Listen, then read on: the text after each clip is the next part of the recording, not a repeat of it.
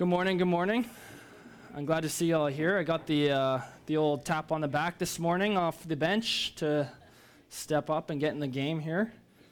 I'm glad to see you all here. I'm looking out there, and I bought a boat last year, uh, probably halfway through the summer, that hasn't even been put in the water yet. So I look out there and fantasize about someday putting it in the water. but uh, someday.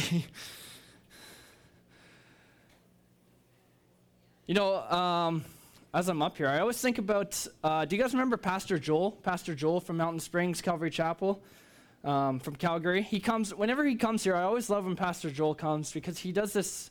He gets up here and he does this. You know, greetings, greetings from Calgary, greetings from Calvary Chapel, Mountain Springs, and um, and I think that's cool because it makes me feel like I'm in the Bible, right? You know how when you read in the Bible, they always send their greetings. The readers send their greeting to their the people they're writing to, and and on the coast here, it can sometimes feel like we're a little secluded or whatever, right? You're kind of, you're not an island, but we're an island. I hope no one gets troubled by me saying that, but let's be honest, we're kind of an island. Um,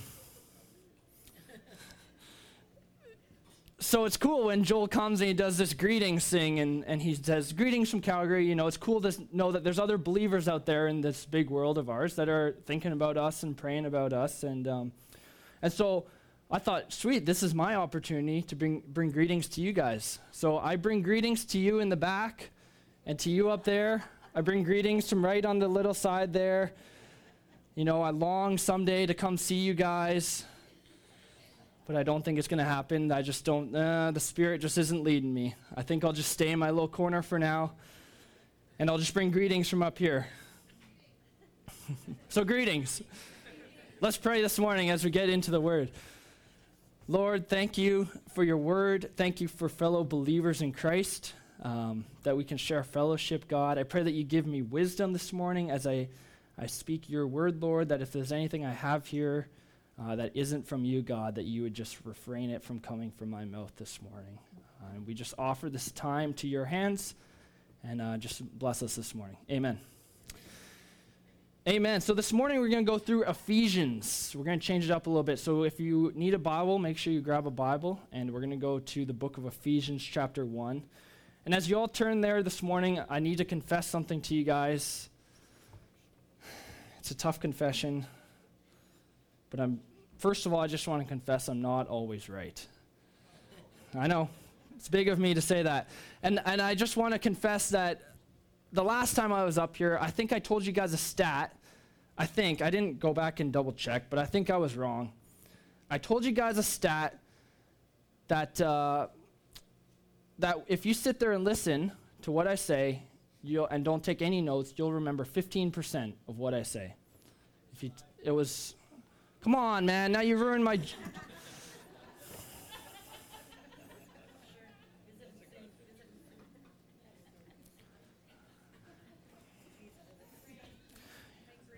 Thanks, Will.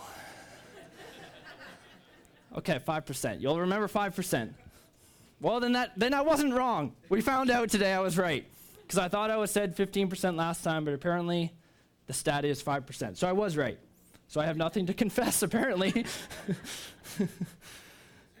but the other thing that I learned, whenever we talk to Andy Amanovich over there, whenever we play music, he always tells me these two things.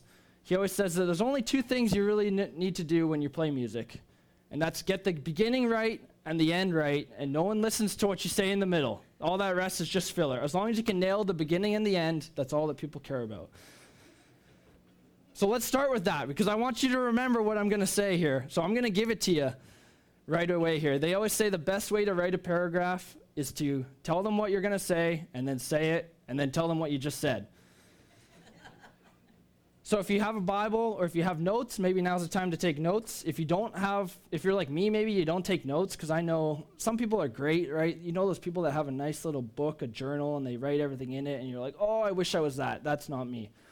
So I, in my Bible, I write in the margin because I know that's the only thing I'm ever going to go back. So if you want to write in your margin this morning, if you don't have a Bible to write in, grab a Bible and write in it and put your name in it and take that Bible home with you so that you can remember more than 5% this morning. So this morning we're going to walk through Ephesians chapter 1. We're not going to get through it all. So don't worry if you get to start to look at the clock and you go, wow, he's got a long way to go. This morning we're going to go through Ephesians 1. And in Ephesians 1, we learn a couple things, a couple major things here. Number one, by the grace of God and sacrifice of Jesus Christ, you are adopted into the heavenly family and you're called a child of God. And number two, we learn that by being a child of God, you have an inheritance that's just waiting to be used. So let's read it here, just the first couple verses of Ephesians. We start with Paul's greeting. Verse 1 Paul, an apostle of Christ Jesus by the will of God, to the saints who are in Ephesus and are faithful in Christ Jesus, grace to you and peace from God our Father and the Lord Jesus Christ. So Ephesians was written by Paul sometime around the era of 60 to 62 AD. And uh, during that time, he was believed to be a prisoner in Rome. He wrote this letter to the church of Ephesus. Um, you know, Ephesus was, a, was actually a, a, very dear city to Paul. He spent a lot of time in Ephesus during his, his mission through the Asian area. And um, so, Ephesus, which is in the Asian area back then, now is in current day Turkey, uh, it was a major city during the time of Rome. They actually say next to Rome, it was the second most important city next to Rome itself. And so Paul was in Ephesus quite a bit, and he was doing such great work in Ephesus one time that actually a riot broke out, um, led by a guy named Demetrius. And Demetrius was a silversmither in town, and he was building little trinkets and shrines to the god um, Artemis. And, and so, so many people, that, while Paul was in Ephesus during this time, so many people were, were turning to Christianity that it was costing this guy big business. And, and he, he led a group of people basically to incite a riot and, and just get super angry at Paul and his boys. And it eventually led them to, to move on to the next town. So the book of Ephesians, it isn't written directly to address a problem in Ephesus like some of these other letters are written to address a problem in the church of that time. It's, it's more just comments on, on themes of Christianity and his encouragement of the people of Ephesus. So let's see what he's got to say. And he doesn't uh, mess around getting right into the good stuff. Let's go start in verse 3 here. Blessed be the God and Father of our Lord Jesus Christ who has blessed us in Christ with every spiritual blessing in the heavenly places, even as he chose us in him before the foundation of the world that we should be holy and blameless before him. In love, he predestined us for adoption to himself as sons through Jesus Christ, according to the purpose of his will, to the praise of his glorious grace, with which he has blessed us in the beloved. You'll notice as we go through the text here, if you're a note taker, that things happen in, in kind of in threes here. So, first of all, here's the first three God, number one, chose us, He adopted us, and He blessed us. Before the foundation of the world began, here we read that God chose us, He sought us out, and He chose us, and He and, and what did He choose us to do once He found us? Well, to adopt us. By the saving blood of Christ, we've been adopted into the family of God. He looked upon you and chose you and then adopted you into the family. Keep an eye out this morning as we go through um, the number of times that we read things are done in Christ or through Christ or, you know, things like that. And there'll be a test at the end. So keep track. In love, verse 5, he predestined us for adoption to himself as sons through Jesus Christ according to the purpose of his will. Here we read that, that my heavenly name no longer ends in Simpson. I'm now a family of God. I'm now a member of the family of God. Isn't that awesome? That we've been sought out, we've been adopted, and I've been blessed. Can you believe that? I've been blessed. Do you know why I would want kids? Let me tell you, it's not so I can bless them. My kids are going to be a blessing to me. They're going to bless me with their lawn mowing skills. They're going to bless me with their clothes washing skills, their dishwasher unloading skills. Can you believe that we were sought out by God and then blessed? That doesn't make, you know, that doesn't make sense. Not only a, not only a promise of blessing to come, but a promise of blessing right this minute. The second you're adopted, you are blessed. Well, what are we blessed with? I'm glad you asked. Verse 3 Who has blessed us in Christ with every spiritual blessing in the heavenly places. blessed with every spiritual blessing in the heavenly places. When? Right now. Right now. He's blessed us. We've already received our inheritance. Do you see that in there? He's blessed us in Christ with every spiritual blessing in the heavenly places. But this isn't a blessing of material goods, it's a promise of spiritual blessing in the heavenly place. You know, if I if I go to my mom and I say, you know, I, I want you to bless me with my inheritance right now. Give me some of your stuff, give me some of your goods, I don't want to wait. And my mom, you know, my mom says, Oh well, I'll do you one better. Blessings. Blessings to you. Blessings to you and your children. I'll be like, what what do you get out of here? I don't know. That's not what I want. I want your material goods. You're giving me spiritual blessings in the heavenly places. What are you what the heck are you talking about? I'm on earth. That ain't no good to me. Let me tell you another stat. Do you know this one, Will? No, not yet. Okay. this is a stat I heard at History Maker about 10 years ago, maybe when I was a youth going to History Maker. And he, the, the, the guy told us this. I can't even remember his name, but it was a great stat. It stuck with me. 10 out of 10 people die. That's a confirmed fact. 10 out of 10 people will die. And you know what? When you do die, your earthly inheritance doesn't get to come with you. The second you put your faith in Christ and you ask Him into your heart, you understood that God sought you and chose you and adopted you. And as soon as you ask for the sacrifice of Christ to take your sins away, your riches in heaven are blessed upon you. What are those riches when we get to heaven? Well, I mean, to be honest, I don't really know, but we will find out someday. But even though we may not be in heaven to receive the heavenly blessing yet, we do get some major benefits here on earth that we can take advantage of that we don't even know that we have. Not only is every blessing we receive received through Christ, but God wants to bless you with every spiritual blessing available. He doesn't just pick and choose a couple that he thinks, oh, this might be good for you. Uh, no, he wants you to take advantage of every spiritual blessing, every good and perfect gift that's available to you through the power of Christ. We're sitting on an unlimited oil supply beneath us that we don't even know about. We just need to drill down and take advantage of right there, of what is right there waiting for us. So, what are some of the benefits you might be asking yourself? Boy, that sounds great. I want to take advantage. What are some of the benefits we receive as children of God? Verse 7 starts with the list of what we receive as being adopted children of God. Let's read verse 7. In him we have redemption through his blood, the forgiveness of our trespasses, according to the riches of his grace, which he lavished upon us. In all wisdom and insight, making known to us the mystery of his will according to his purpose, which he set forth in Christ. Verse 10 As a plan for the fullness of time to unite all things in him, things in heaven and things on earth. So here's another set of three for us. We got redemption through his blood, the forgiveness of our trespasses, and he makes known to us the mystery of his will.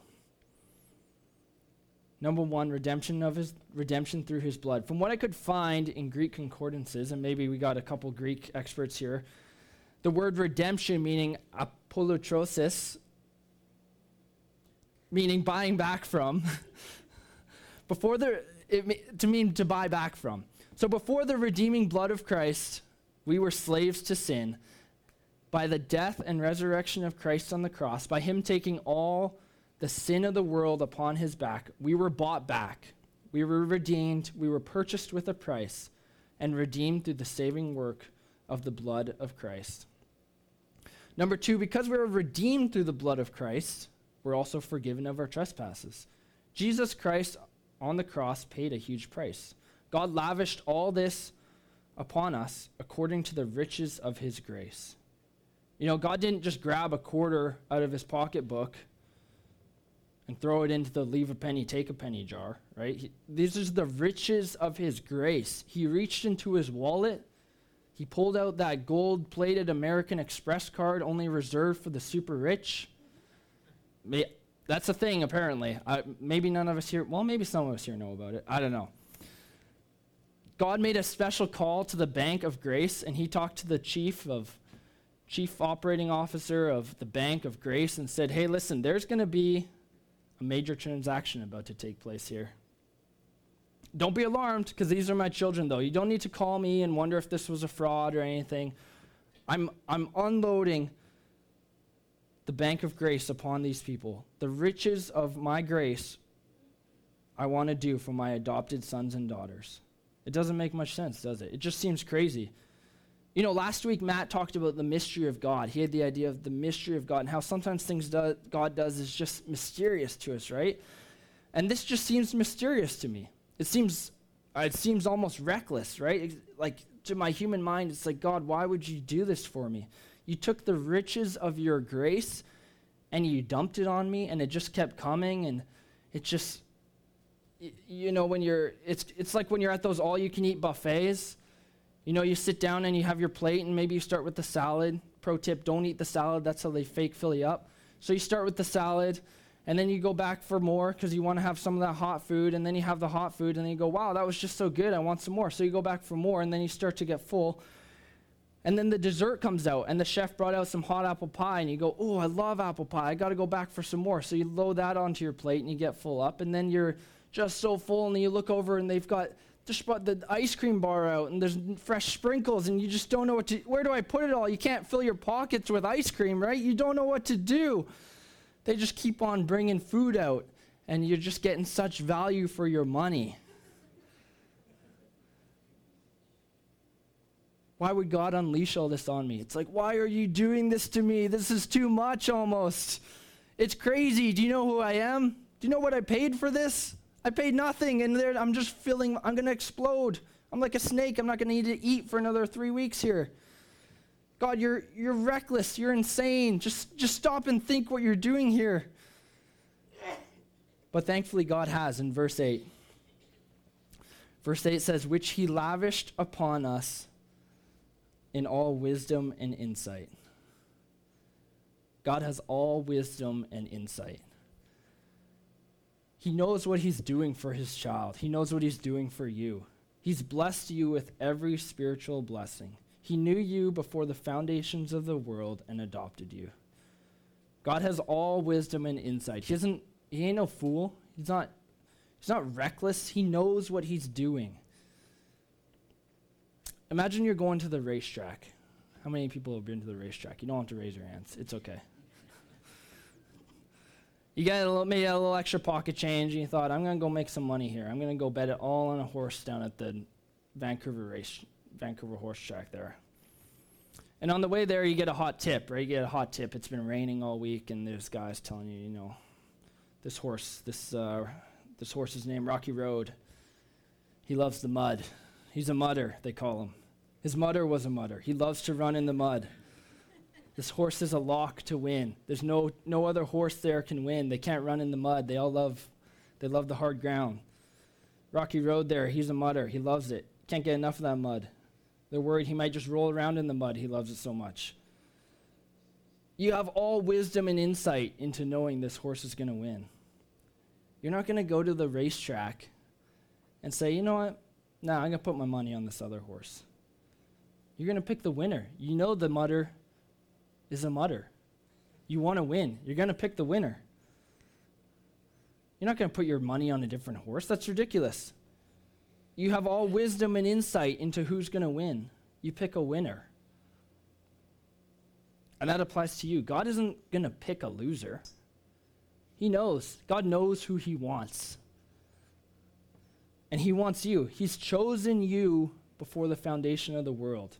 In all wisdom and insight, he's picked a winner. If he picked you, you're a winner.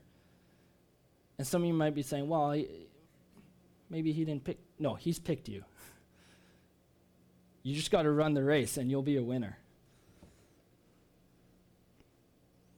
Verse 9 making known to us the mystery of his will according to his purpose, which he set forth in Christ as a plan for the fullness of time, to unite all things in him, things in heaven and things on earth. Making known to us the mystery of his will. What was once confusing to us is now revealed to us through Christ. A plan to unite all things in him in heaven and on earth. Again, uh, I mean, it was like I almost wish Matt wouldn't have talked last week because everything he was saying was like, oh, this is what I want to talk about. It's perfect. Last week, Matt talked about the idea of unity versus uniformity. Read it there. All things in heaven and on earth will be united through Christ. Unity, what comes from within, versus uniformity that comes from outside sources. God has a plan to unite all things through Christ. Romans 8 19 to 22 says, For the creation waits in eager expectation for the children of God to be revealed. For the creation was subjected to frustration, not by its own choice but by the will of the one who subjected it, in hope that the creation itself will be liberated from its bondage to decay and brought into the freedom and glory of the children of God. We know that the whole earth, we know that the whole creation has been groaning as in the pains of childbirth right up to the present time. Creation longs to be united in Christ. The mystery of God's will has been revealed to us through Christ. You know, when I look at brothers or, or sisters or, or siblings of a family, or when you look at families, you can tell that they're kind of related, right? Especially when I go to youth group, when I think of, uh, I mean, Johan and Lucas are just a perfect example. Those two, I look at them and I go, man, you two are brothers to the end. They, they each, you know, e- when you look at siblings, you, they each have their own personality. They're both, they're both individual and, and they have their own features, but when you're out, around them long enough, you just go, wow, you two are so much alike. You're definitely brothers, or you're definitely sisters, or, or you're definitely that person's son or daughter, right? The apple does not fall far from the tree. We begin to become alike, but, but at the same time different as the more time we spend around each other. And, and that's what we're like as brothers and sisters in Christ. In unity, in Christ in us, we begin to become alike. We're still different, we're still unique, but people look at us and go, wow, you Christians are so much alike. And what's the common factor among us? Christ in us, right? Let's go verse 11 to the end of 14. In him we have obtained an inheritance, having been predestined according to the purpose of him who works all things according to the counsel of his will, so that we who were the first to hope in Christ might be to the praise of his glory. In him you also, when you heard the word of truth, the gospel of your salvation, and believed in him, were sealed with the promised Holy Spirit, who is the guarantee of our inheritance until we acquire possession of it, to the praise of his glory. We've obtained an inheritance through Christ. Here's another set of threes for you, telling us that our God is a God of order and not a God of recklessness. Do you see it there in verse 11? The inheritance is number one, purposeful, it's planned and prepared, and it's acted out, it's worked upon. We've obtained an inheritance. You know what? Like, it, it can still be confusing, right? Like, why did you do this for us, God? I get you're a God of order and, and, and you make all things perfect, but I still don't understand. You, you, you sought me before the foundations of the earth with all wisdom. You adopted me. You gave me an inheritance. What do you want from me, right? That's our earthly. I'm still like, well, what do you want from me? I want to do something for you. I just want to help. Verse 12 says, So that we who were the first to hope in Christ might be to the praise of his glory. When Paul uses we here, he actually means the Jewish people. So that the Jewish people who were the first, first for the Jew, then for the Gentile, the Jewish people who were the first to hope in Christ might be to the praise of his glory. Well, I'm not a Jew, so I guess I don't have to praise his glory, right? Well, verse 13. In him you also, when you heard the word of truth, you being the Gentiles, the gospel of your salvation, and believed in him, we're sealed with the promised Holy Spirit, who is the guarantee of our inheritance until we acquire possession of it to the praise of his glory. It's the same, whether Jew or Gentile, it's all about the praise of his glory. In the first few chapters of Ephesians here, if you read through the, if you, spoiler alert, go through Ephesians ahead, the first few chapters of Ephesians, Paul wants to make sure that we understand that it isn't about anything that we do or work to be a recipient of God's blessing, to be adopted into God's family. It's just praise His glory. In all you do, in all you receive, in all your life, praise His glory. Here's another set of threes, but this time for us. We're to number one, hear the word of truth. Number two, believe in Him. And number three, be sealed with the promised Holy Spirit. All for what? The praise of His glory. I'm going to pick and grab this whole chapter. I've been struggling to keep it within a certain amount of time because there's just so much here. I could have spent probably an hour just on the first couple verses up top there. So we're just going to grab a part out of here. And then awesome part that I just that I saw out of here is the Holy Spirit. The Holy Spirit is the guarantee of our inheritance. The Holy Spirit is the stamp marked on your head, just wham, right on your forehead, as a guarantee of our inheritance. Jesus paid a price, and God put his mark on you, the Holy Spirit. Paul tells us these three things in a specific order. We don't get to be sealed with the Holy Spirit first. That's not how contracts work. You don't get the signatory seal before anything else. But number three is very important. Did you know that you can get stuck at number two? You can be a believing Christian, but not have that stamp of seal on your forehead guaranteeing your inheritance. Do you want your inheritance to be sealed by the Holy Spirit? In Acts 19, we see Paul come across two Christians who had not yet even realized the guarantee of the Holy Spirit. I'll read it here in Acts 19. And it came to pass that while Apollos was at Corinth, Paul, having passed through the upper coast, came to Ephesus, and finding certain disciples, he said to them, Have you received the Holy Ghost since you believed?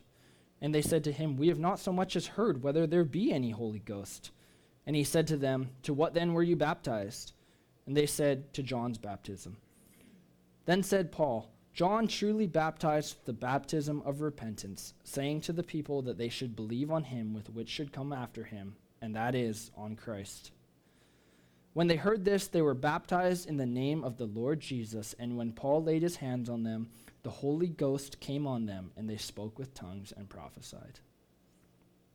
Have you prayed to be baptized in the Holy Spirit?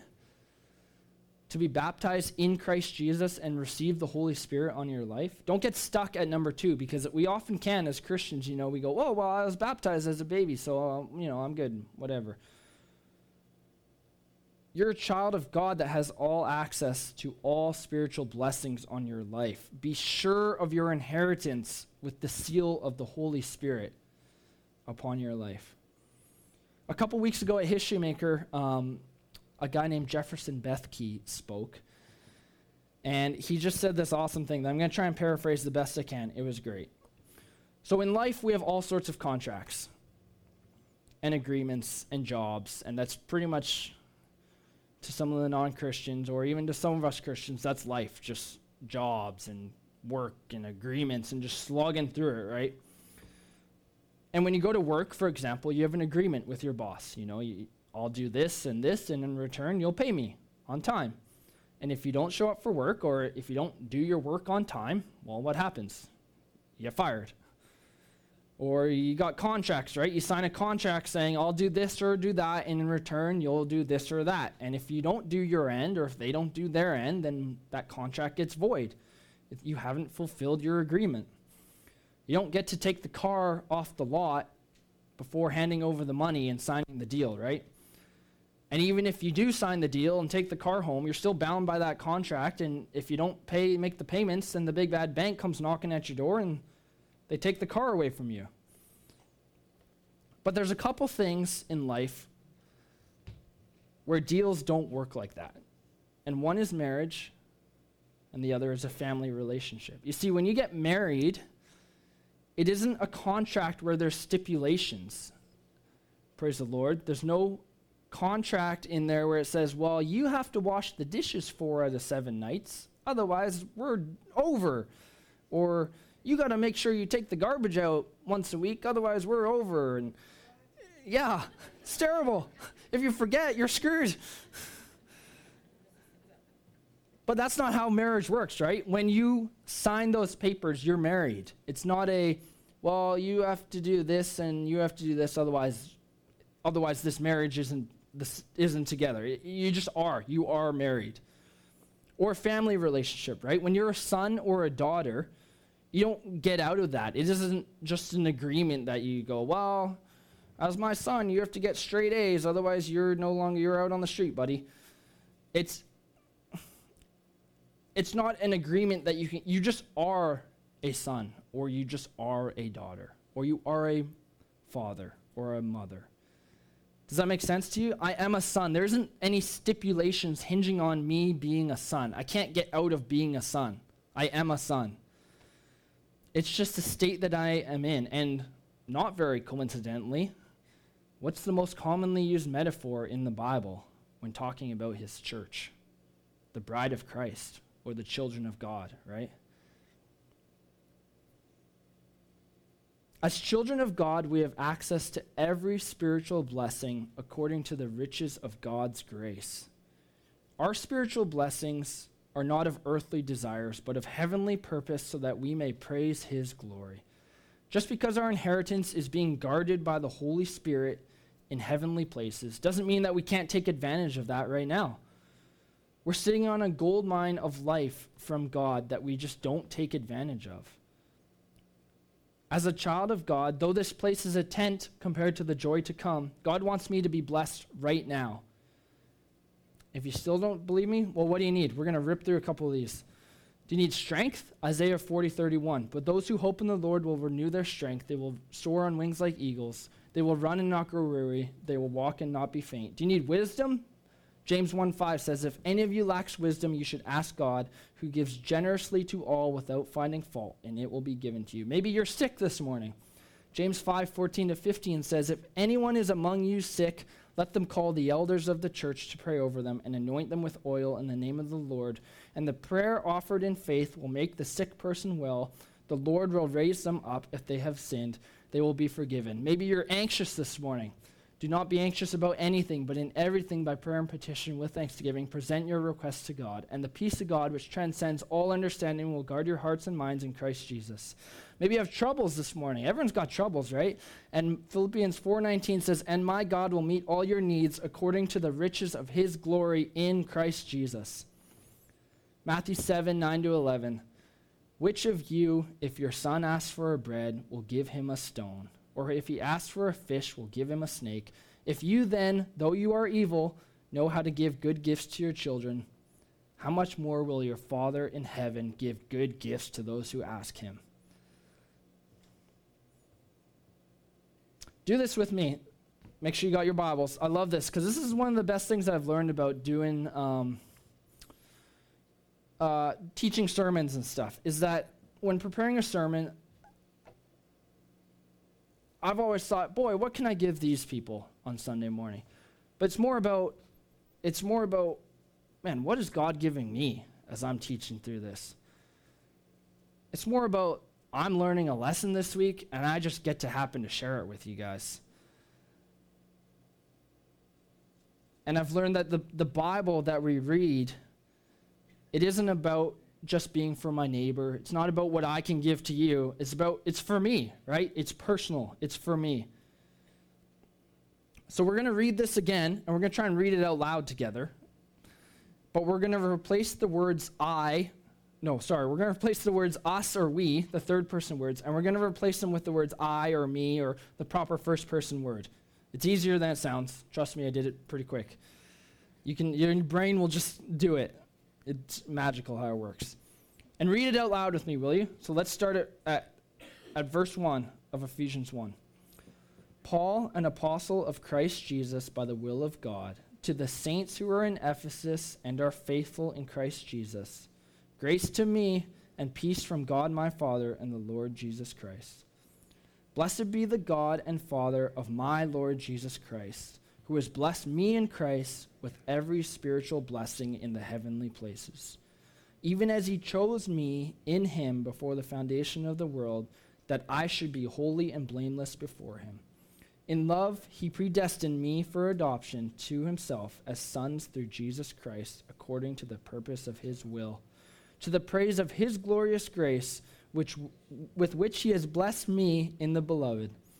In him I have redemption through his blood, the forgiveness of my trespasses, according to the riches of his grace which he lavished upon me in all wisdom and insight, making known to me the mystery of his will according to his purpose, which he set forth in Christ, as a plan for the fullness of time to unite all things in him, things in heaven and things on earth.